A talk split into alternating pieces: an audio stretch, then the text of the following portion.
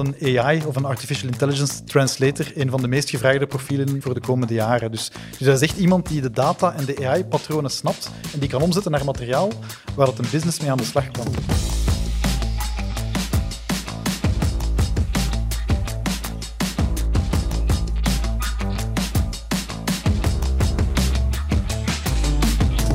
Iedere ondernemer zou geld willen geven om de toekomst te kunnen voorspellen. Geen makkelijke opdracht, want die toekomst zit vol tegenstrijdigheden. Ik ben Anne Luiten en in Paradox, een podcast van Dell Technologies in samenwerking met Tijd Connect, ga ik toch een poging wagen met Koen Segers, Channel Director bij Dell Technologies België en Luxemburg. Dag Koen. Dag Anne. Drie paradoxen heb ik meegebracht voor jou die te maken hebben met data. Klaar voor paradox 1? Jawel. Hoewel bedrijven inzien dat digitale transformatie de enige weg voorwaarts is, zijn ze nog te afwachtend om digitale strategieën te ontwikkelen en technologie in te zetten. Van een paradox gesproken. Ja, en ik denk uh, dat dat nog altijd deels waar is. Zeker tot voor de pandemie was dat het geval. Binnen Dell Technologies polsen wij eigenlijk om de twee jaar de markt naar de status van bedrijven eh, op basis van een aantal parameters naar eh, digitale transformatie. Hoe ver zij staan eigenlijk in hun digitale transformatie. En we delen dan die klanten op eigenlijk in innovators, in eh, early adopters en zo gaan de weg tot, tot bedrijven die eigenlijk nog... Het absoluut, vertikken, het vertikken om mee te stappen op de technologie. Inderdaad, ja, we noemen het de, de laggards, noemen we het met een, ah, met een vies woord. Mooier woord dan. Ja, inderdaad. um, Dus en eigenlijk, uh, wat we daar zien, is, is uh, was eigenlijk vorig jaar in 2020 toch wel frappant, waar je eigenlijk kijkt, als je de cijfers vergeleek tussen 2016 en 2018, zagen we dat er weinig evolutie zat op die curve. En dus dat er wel een aantal firma's bezig waren met digitale transformatie, maar de evolutie tussen 2016 en 2018 was eigenlijk relatief beperkt. Als we dan de cijfers van 2020, dus van vorig jaar, bekijken, dan hebben we echt een gigantische acceleratie gezien in die digitale transformatie. Omdat dus, we wel moesten... Inderdaad, dus de, de pandemie heeft eigenlijk ervoor gezorgd dat er een versnelling is geweest in de adoptie van de digitalisering. En dus dat heeft zeker een boost gekregen. En die, die pace of innovation heeft bedrijven echt naar die digitale transformatie gestuurd. En dat is enerzijds door nieuwe beschikbare technologieën, waardoor het mogelijk is voor bedrijven.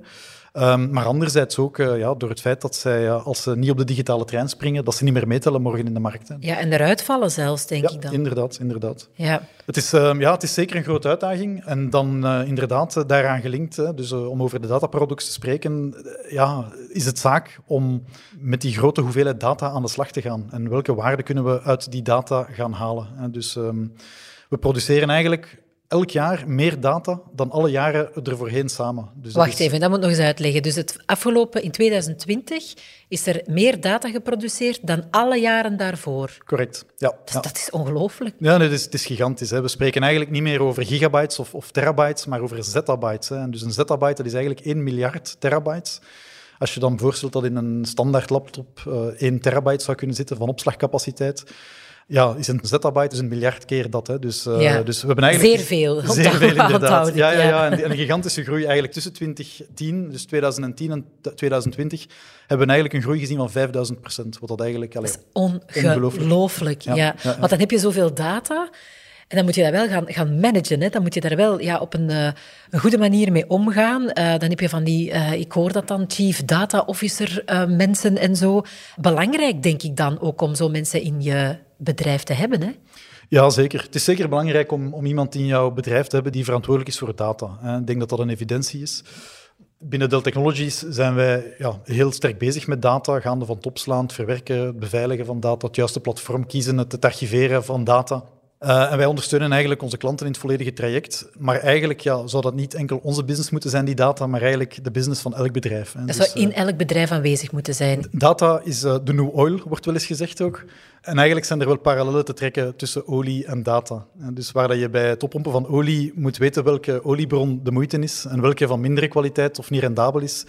Eigenlijk kan je dat op dezelfde manier gaan doen met data en uit je, da je databronnen te gaan, te gaan collecteren. Dus uh, sommige bronnen zijn grote open putten en van andere zie je eigenlijk enkel het topje van de ijsberg.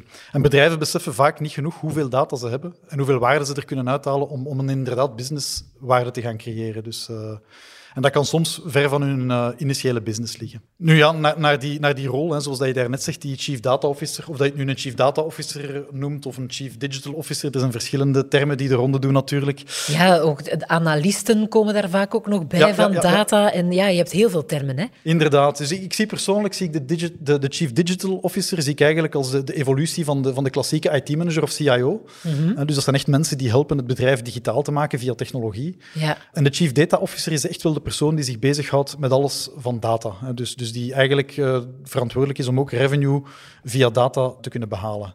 En die is eigenlijk op zoek naar de waarheid van de data. Dus zo, door datalabeling, datacategorisatie, maar ook met compliancy, GDPR. En die beide rollen kunnen eigenlijk perfect uh, naast elkaar uh, werken. Ja, waarheid van de data zeg je, maar ook waarde, denk ik. Hè? Inderdaad. En daar komt dan die andere rol die je daarnet benoemde, die Chief Data Analyst. Hè. Dus dat is eigenlijk een soort uh, data scientist die eigenlijk de verbanden gaat zoeken tussen de data en daar ook probeert waarde uit te halen.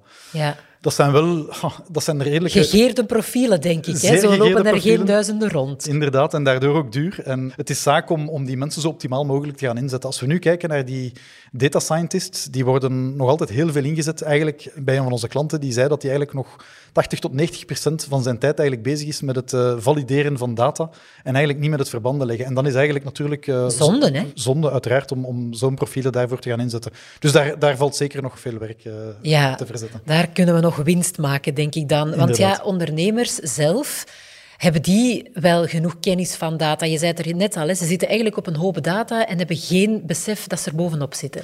Nee, ik denk niet dat ze genoeg kennis hebben van data. Nu goed, ja, de, de vraag is, moeten ze er kennis van hebben? Het belangrijkste is natuurlijk voor hun dat ze kennis hebben van hun business. En dat is het belangrijkste uiteraard. Ja. Maar het is eigenlijk pas door naar die eigen data te gaan kijken, te weten wat er is, dat je naar innovatie kan gaan.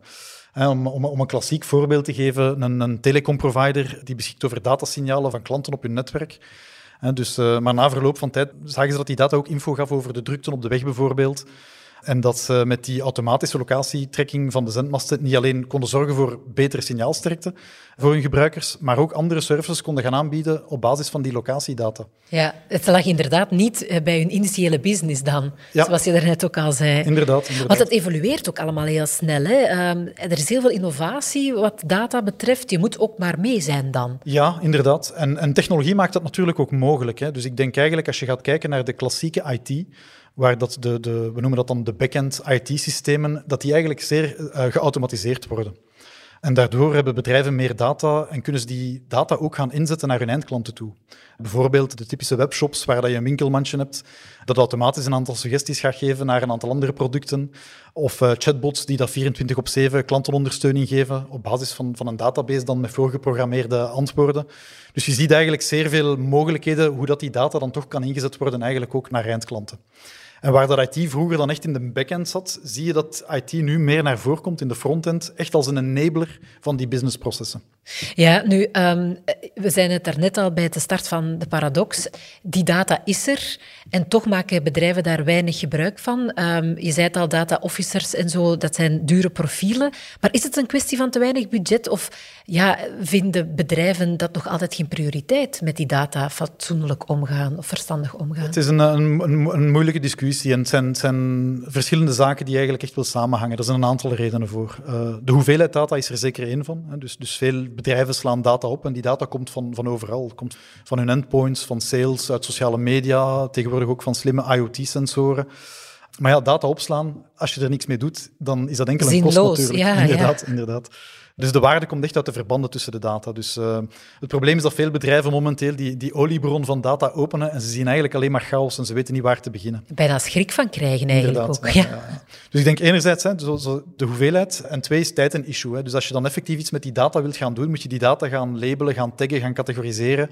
En dat is een tijdrovend proces. En, en dat is iets dat je eigenlijk ook samen met IT en de business samen moet gaan doen omdat ja, IT beheert de IT-systemen en de data. En business weet dan van waar kunnen we die waarde gaan halen. Dus we moeten echt weg van die silo's en echt eens naar, met een andere bril naar die, naar die data gaan kijken. Ja, die silo's, hè, je hebt de data in verschillende onderdelen, zal ik maar zeggen, van bedrijven. Die moeten natuurlijk met elkaar geconnecteerd worden. Je zei het daarnet ook al, die connectie, die verbanden leggen. Uh, dat, is, dat is belangrijk. Uh, wat kan daar volgens jou bij helpen? Wat is de oplossing? Ja, die, die, die silo's is, is natuurlijk ook een beetje logisch. Hè. In, de, in, de, oude manier van werken, elk team bewaarde vaak zijn, zijn data apart. Niet doelbewust, maar het gebeurde gewoon. En je zag eigenlijk dat die teams perfect naast elkaar konden blijven werken. Ja, men stond er eigenlijk ook niet bij stil dan. Hè? Nee, inderdaad. Maar in de nieuwe economie is alles meer geconnecteerd. Ja. Um, alles is digitaal. En data kan ook veel makkelijker gedeeld worden via collaboration tools. Dus, um, daarnaast is er, zie je ook dat er inderdaad een trend is naar veel meer open standaarden, open source. En in softwareontwikkeling zie je dat heel vaak, dat die code zal vrijgegeven worden naar iedereen toe, zodanig dat je niet meer van scratch moet beginnen, maar dat je eigenlijk al je ontwikkelingsproces kan versnellen. En eigenlijk je go-to-market proces ook kan versnellen. Ja, je ziet dat bij apps soms, hè, dat dat gebeurt. Inderdaad, ja, ja, ja. En eigenlijk moeten we dat ook doortrekken naar data. Dus data moet je eigenlijk proberen zo breed mogelijk beschikbaar te stellen, dus over de silo's heen. En ja, dan kan je eigenlijk ook die innovatie op basis van data gaan versnellen. En er is een soort concept daar rond en dat heet de Citizen Data Scientist. En dat is eigenlijk het principe dat uitgaat dat uh, iedereen eigenlijk iets met data moet kunnen doen of, of moet kunnen innoveren. Oei, we zijn, we zijn allemaal data-analysten. Inderdaad, ja, dat, daar gaat het eigenlijk om. Natuurlijk, ja, je kan dat als, als onderneming er niet zomaar van uitgaan dat dat, dat, dat zomaar gebeurt natuurlijk. Hè. Dus je moet daar ook een proces rond implementeren en je moet ook awareness creëren. Hè. Dus je moet ervoor zorgen dat die data gedeeld wordt, ook bekijken welke data kan gedeeld worden. Ja, want ik kan mij nu wel voorstellen dat bepaalde zaken, dat men dat toch liever intern houdt dan, dat niet alles gedeeld wordt. Ja, ja, ja zeker en vast. Ja, het is nog een groot verschil natuurlijk welke data je intern deelt en welke data je extern deelt. Klopt, ja, ja, ja, ja. Uh, en ja, en een bijkomend, en dat is toch wel uh, ook iets wat je als bedrijf moet investeren, is in de, de vaardigheden uiteraard van je werknemers. Hè. Je kan zeggen van oké, okay, iedereen is data-analyst, maar ja, je moet die mensen daar ook uh, op vlak van training en awareness gaan in ondersteunen. Dus ja. Bijvoorbeeld een training in data-analyse kan, kan zeker een aantal... Uh, ja. ja. moest iemand dat tegen mij zeggen, ik zou ook een opleiding kunnen gebruiken, denk ik inderdaad. inderdaad ja. Um, maar ja, dan blijft nog wel de aanwezigheid van bepaalde echt IT-profielen, dataprofielen in zo'n onderneming wel belangrijk. Hè? Zeker en vast. En, en, en het is vooral zaak om die aan elkaar te gaan linken. Hè. Dus we noemen dat eigenlijk een business translator. En dat is eigenlijk een persoon die tussen IT en de business staat om de noden en verwachtingen naar elkaar toe te vertalen. En voor bepaalde technologieën is dat echt absoluut een must. Hè. We hadden recent een, eh, een, webinar over artificiële intelligentie met onder andere Mieke de Ketelaar van IMEC aan tafel. En dat is toch een van de experten op vlak van AI. En ook daarin kwam naar voren dat een AI of een Artificial Intelligence Translator een van de meest gevraagde profielen wordt voor de komende jaren. Dus, dus dat is echt iemand die de data en de AI-patronen snapt en die kan omzetten naar materiaal waar het een business mee aan de slag kan. En ook omgekeerd ziet hoe dat AI een oplossing kan bieden eigenlijk voor een vraagstuk waar dat mensen binnen de business mee worstelen. Ik hoor het al, een knelpuntberoep wordt dat, een uh, AI-translator. Inderdaad. Paradox 2 heb ik hierbij. Uh, bedrijven willen steeds meer data en toch weten ze niet hoe ze ermee moeten omgaan met die data. Ja, ik, ik, denk dat we niet te negatief mogen zijn, maar um, uiteraard brengt data wel een aantal uitdagingen met zich mee. En die zijn eigenlijk voor elk bedrijf wel een beetje hetzelfde. Ja. Um, zoals ik daarnet al zei, de datagroei is er zeker Veel één. data, ja. ja, ja dus, ja. En dan moet je gaan nadenken als bedrijf, hoe gaan we die data gaan opslaan? Hè? Dus, dus, dus uh, dan merk je dat de klassieke manier van dataopslag, waar dat je soms een, een tweede en derde kopie ging gaan bijhouden, dat dat eigenlijk niet meer werkt. Beter één goede beveiligde plaats dan? Oh ja, nee, ja, het zal vooral afhangen van welk type data. En je moet eigenlijk voor elk soort data een andere beveiligingsstrategie of een opslagstrategie gaan bepalen. Hm. Dus je moet eigenlijk niet meer een volledige kopie gaan nemen van je volledige big data set, maar echt gaan nadenken over andere strategieën. Het dedupliceren van data, het uh, gaan offloaden naar een archiveringssysteem. Wat, is dedupliceren? Oh, dat wil eigenlijk zeggen dat je bepaalde dubbels binnen je data maar één keer gaat opslaan. Ah ja, eruit dus, halen, dus, de dubbels eruit halen Ja, de dubbels eruit ah, halen, inderdaad. Ja. Of inderdaad gaan offloaden, zoals ik zei, naar een archiveringssysteem of naar een cloud-oplossing. Dus, offloaden is eigenlijk wegparkeren ja, ja ergens anders. Belangrijk is dus eigenlijk dat je echt naar een moderne, kostefficiënte oplossing gaat. Hè. Dus, uh, en dat je daar een hele goede strategie rond bouwt. Ook op. Ja, op maat lijkt mij ook. Hè, dat je ook niet overshoot en uh, bij wijze van spreken een grote tientonner aan boord haalt, terwijl een camionet bij wijze van spreken voldoende zou zijn. Ja. Je had het over, over uitdagingen, um, groei en de hoeveelheid van data, dat is één. Zijn er zo nog? Ja, ik denk een tweede uitdaging dat ik zie is het up-to-date houden van data. En we zien toch nog dat er altijd een aantal firma's ja, veel werken met historische data. En uiteraard, ja, data moet meer en meer real-time worden. Ja, historisch dan denk ik, oei, oude data. Ja, ja, ja, ja inderdaad. Ja, een prachtig voorbeeld is als je, allez, stel voor dat je naar een, een webshop gaat en dat je daar dan uh, iets bestelt, maar dat dan net na je bestelling de service desk je opbelt om te zeggen van ja, het product is eigenlijk al een week niet meer beschikbaar. Oh, niet leuk. Dus dat is het. Dat is het hè. Dus die real-time data wordt belangrijker en belangrijker. Dus dat is zeker iets uh, waar dat we moeten voor waken en ook inderdaad onze technologie daarop afstemmen dat we met die real-time data kunnen gaan werken. Ja. En een derde uitdaging, en misschien de allerbelangrijkste voor mij is um, de verschuiving van de plaats waar de data gegenereerd wordt en opgeslaan. Dus vroeger werd data verwerkt en opgeslaan op een centrale plaats en af en toe geconsulteerd in een soort database. Maar momenteel zien we dat eigenlijk 10% van de data al wordt verwerkt buiten het datacenter. En dat gaat alleen maar toenemen. Tegen 2025 verwachten we dat 75% van de data eigenlijk buiten het traditioneel datacenter of cloud wordt verwerkt. Het wordt daarbuiten verwerkt, maar waar dan? Wel, we noemen dat eigenlijk edge-locaties. En edge computing houdt eigenlijk in dat je ja, data gaat verwerken zo dicht mogelijk bij de locatie waar dat de data gegenereerd worden. En dus uh, het is eigenlijk niet alleen meer belangrijk om te zeggen dat data de new oil is, maar zoals olie moet getransporteerd worden door een pijplijn, uh, moet ook die data getransporteerd worden via data pipelines. En uh, om een voorbeeld te geven, wij hebben met Dell Technologies een partnership met het McLaren Formule 1-team. En uh, op zo'n Formule 1-wagen zitten honderden sensoren. En die verwerkt eigenlijk die informatie van die sensoren onmiddellijk real-time. Want die kan niet wachten tot die data naar een datacenter wordt gestuurd en, uh, en terugkomt. Ik geef altijd het voorbeeld van een zelfrijdende wagen. Ja, als die uh, een bepaald object tegenkomt waarvoor die moet remmen en die data moet eerst verwerkt worden in een datacenter, ja, tegen dan zit je al... Uh, ja, is eventjes onderweg in die pipeline en dan ja, bots je. Is, is, ben je inderdaad te laat. Dus vandaar dat je inderdaad real-time een aantal van die data onmiddellijk gaat verwerken en dat die Formule 1-wagen onmiddellijk gaat reageren. Een ander deel van die telemetriedata die zal uh, real-time in de box, in de pitlane, geanalyseerd worden. En op basis daarvan kan die teammanager van McLaren dan ook een aantal uh, orders doorgeven aan de piloot. Hè. Bijvoorbeeld te zeggen van kijk, uh, we zien dat uw banden te snel aan het verslijten zijn, dus best niet, niet, te veel op de curbstones rijden.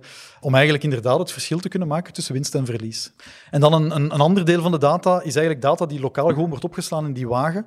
En die dan later eigenlijk gedownload wordt om op lange termijn dan ook productverbeteringen te gaan doen. Dus ja, we zien eigenlijk dat die edge designs, dat die echt wel IT buiten het datacenter zet, eigenlijk in het echte leven. En die edge devices hebben eigenlijk twee functies. Enerzijds om, om real-time acties toe te staan, hè, zoals je zegt, de onmiddellijke toepassing. En anderzijds gaan zij er ook op waken dat er niet te veel data wordt opgeslaan. Dus zij gaan eigenlijk ook al een soort um, ja, data samenvatten, gaan snoeien in de data, data verkorten.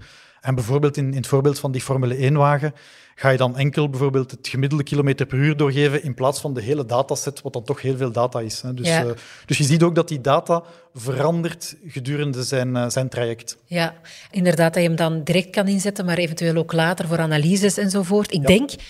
Als ik dit nu allemaal hoor, dat als bedrijfsleiders of, of mensen die beslissingen nemen om inderdaad op een, een of andere datatechnologietrein te stappen, die meerwaarde, hè, die return on investment, zullen we het dan maar noemen, van data, als men dat scherp heeft en duidelijk heeft, ja, dat men niet twijfelt hè, om die stap te zetten. Nee, dat is waar. Maar ja, toch moet je goed kijken. Hè? Want ja, die return on investment is belangrijk. Maar ja, die investment gaat, gaat natuurlijk gepaard met een kost. Kost geld, ja. ja. Um, en tijd dus en energie waarschijnlijk Inderdaad, ook. dus je moet vooral goed nadenken welke data je wil opslaan en waar je ze wil opslaan. Hè? Ja. En het heeft ook een, een, stuk te maken met, met de afspraken die je maakt rond het opslaan van data. En, en ik kan daarvoor een voorbeeld geven. Misschien de Universiteit Gent is, is eigenlijk een hele mooie datacase. Ook daar groeit de data zeer snel. Een onderzoek dat zij doen gebeurt steeds vaker digitaal en minder in labo's. En de data van een onderzoek wordt dan weer bronmateriaal voor een, voor een, volgend, voor, onderzoek. Voor een volgend onderzoek. Maar ja, waar in het verleden eigenlijk studenten en onderzoeks die data onbeperkt konden gaan opslaan, ja, moet nu toch ook wel, wordt meer gekeken naar de kostprijs. En uh, zijn ze toch aan het kijken hoe kunnen we die kost meer onder controle houden en die dataopslag toch meer gaan standaardiseren. En eigenlijk worden researchers nu verplicht om in een veel vroeger stadium al te gaan nadenken over welke data ze willen bijhouden in plaats van alles bij te houden. Kill your darlings eigenlijk. Ja, well, Your darlings, ja. Het, het, heet eigenlijk, zij noemen het Research Data Management. En, en eigenlijk ook een mooie een, term, ook een mooie term. inderdaad, een soort, een soort voorwaarde die dat ICT-team stelt, hè, om in combinatie met performante opslagapparatuur eigenlijk het geheel beheersbaar te houden. Ja. En dan zijn we bij de laatste paradox van vandaag aangekomen. Bedrijven vinden cyberveiligheid een topprioriteit. Maar tegelijkertijd, ja, je leest het ook in de kranten, hè, de ene cyberaanval na de andere. Dus uh, daar is toch ook nog wel wat werk aan de winkel, denk ik dan. Zeker en vast. We zien wel dat dat zeer sterk aan het veranderen is. En de reden is inderdaad, zoals je aanhaalt, cyberaanvallen, ransomware, dat veel vaker in het nieuws komt. En ook zelf hè, word je daar wel mee geconfronteerd. Ja, zeker, inderdaad. Ja. En ook met de pandemie is gebleken dat, dat cybercriminelen actiever werden. En, en door het thuiswerken is het eigenlijk het aanvalsoppervlak voor een bedrijf veel groter geworden. Ah ja, al die verschillende touchpoints. Ja, ja, inderdaad. Dus, het, uh, nee, dus ik kan, kan zeker confirmeren, het staat, het staat zeer hoog op de agenda van uh, niet alleen van de CIO, maar eigenlijk van, van het hele C-level binnen bedrijven. Dus... Uh, omdat ja, ze beseffen dat hun, hun hele business is eigenlijk uh, digitaal aan het worden. En dan inderdaad, uh, ja, zo'n hacker die kan de productie zomaar stilleggen of, of bepaalde systemen ontregelen. Ja. Dus het komt er niet alleen aan om, om, om een infrastructuur te gaan beveiligen, maar inderdaad ook om hun data beter te gaan beschermen. Ja, en hoe, hoe kan je dat doen, die data beter beschermen? Maar ik denk dat elk bedrijf moet inderdaad een, een cybersecurity-strategie ontwikkelen. En dat begint uiteraard met de juiste security tools hebben voor, voor je bedrijf, om die in stelling te brengen. Maar het is veel meer dan technologie. Het gaat ook vooral eigenlijk over mensen. We spraken daarnet over die verschillende touchpoints en dat het homeworking inderdaad, dat er veel meer endpoint devices zijn.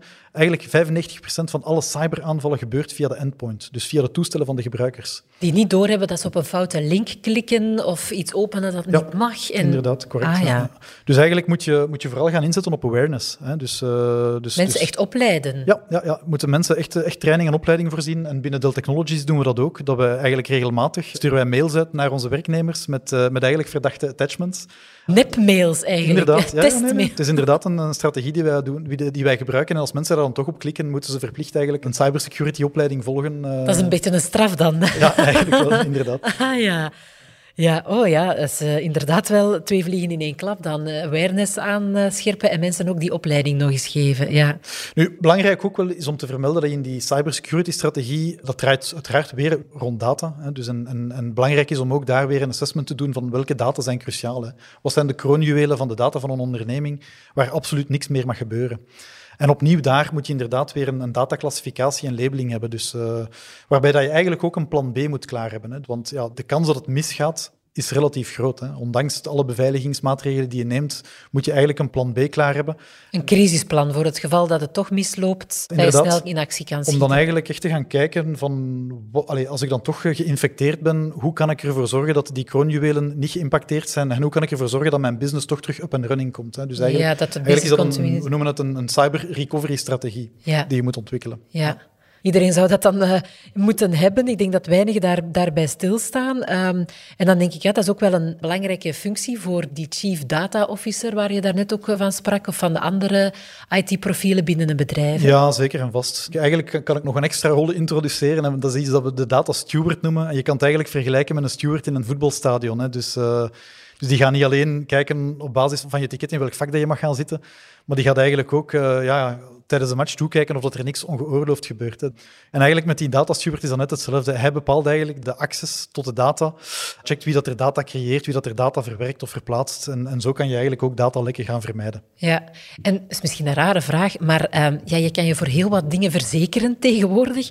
Kan je daar ook tegen ja, zo cyberaanvallen, datalekken, kan je daar ook tegen verzekeren? Ja, inderdaad. Toch? Inderdaad, dat, kan, dat bestaat zeker. En dat is zeker ook, en, en ik zie dat ook uh, veel bedrijven toch ook wel een, een cyberverzekering hebben.